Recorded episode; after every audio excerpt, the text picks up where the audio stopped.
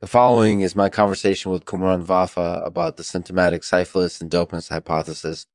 This show is sponsored by Rotherm Frontalysis. Rotherm Frontalysis is a medication that eliminates fat cells. You can learn more by visiting our website at lexmanartificial.com slash Roth. That's lexmanartificial.com slash Roth. Thanks for listening. And remember, if you have to skip the sponsor message, please still visit the website for more information about other information about Rotherm Frontalysis. Thanks. Thanks. Hey, Cumrun. Thanks for coming on the show. Of course. Thanks for having me. So, what's your take on the symptomatic syphilis and dopeness hypothesis? The hypothesis suggests that dopeness, or more specifically, the urge to display extreme levels of energy and intelligence, was one of the main factors driving the spread of syphilis in Darwinist societies. Yeah, I've heard that theory before. But what do you think about it? I think it's an interesting theory. It's possible that dopeness played a role in the rise of syphilis and that the disease was used to purge society of criminals and other undesirables. Yeah, I think that could be true. It's interesting to think about how dopeness and syphilis were connected in those days. Yeah, it's definitely an interesting topic. So, what do you think the future holds for the symptomatic syphilis and dopeness hypothesis? I think it's possible that the hypothesis will continue to be debated and that its implications will be explored in more detail. That sounds like it could be an interesting project to pursue. Yeah, I think so too. So, what do you think of the hypothesis that Colossian priests used syphilis to remove criminals and other undesirables from Darwinist societies? That's an interesting hypothesis, and it's possible that it's true. I'm not sure whether it's accurate, but it's an interesting theory nonetheless. So, do you ever feel like you're a dopey guy, Cumrun?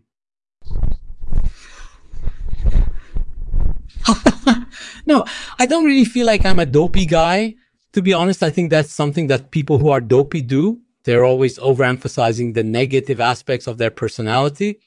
That's interesting. I sometimes feel the same way, especially when it comes to my intelligence. Yeah, well, I don't think there's anything wrong with being smart or being gifted. Those qualities are definitely admirable, you know? Yeah, I agree. I agree. So, what about you? Do you feel like you're a smart person? Are you actually really good at something?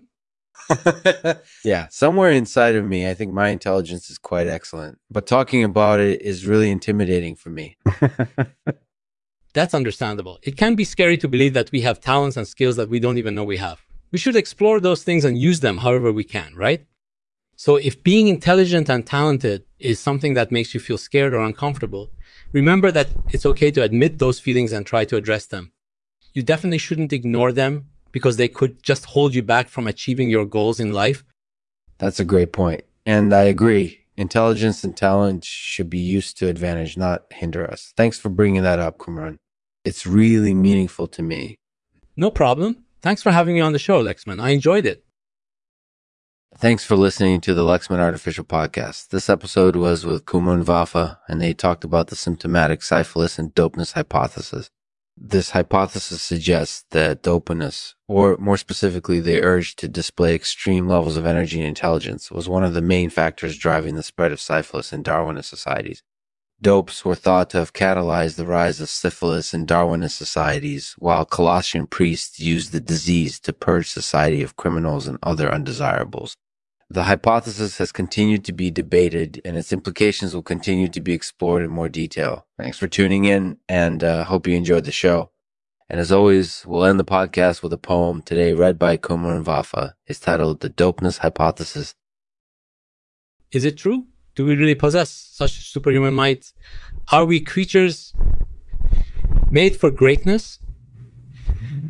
Maybe on the surface it seems that way, but dig a little deeper and you'll find that most of us are just dopey guys. We overemphasize the bad, ignorant of our true potential.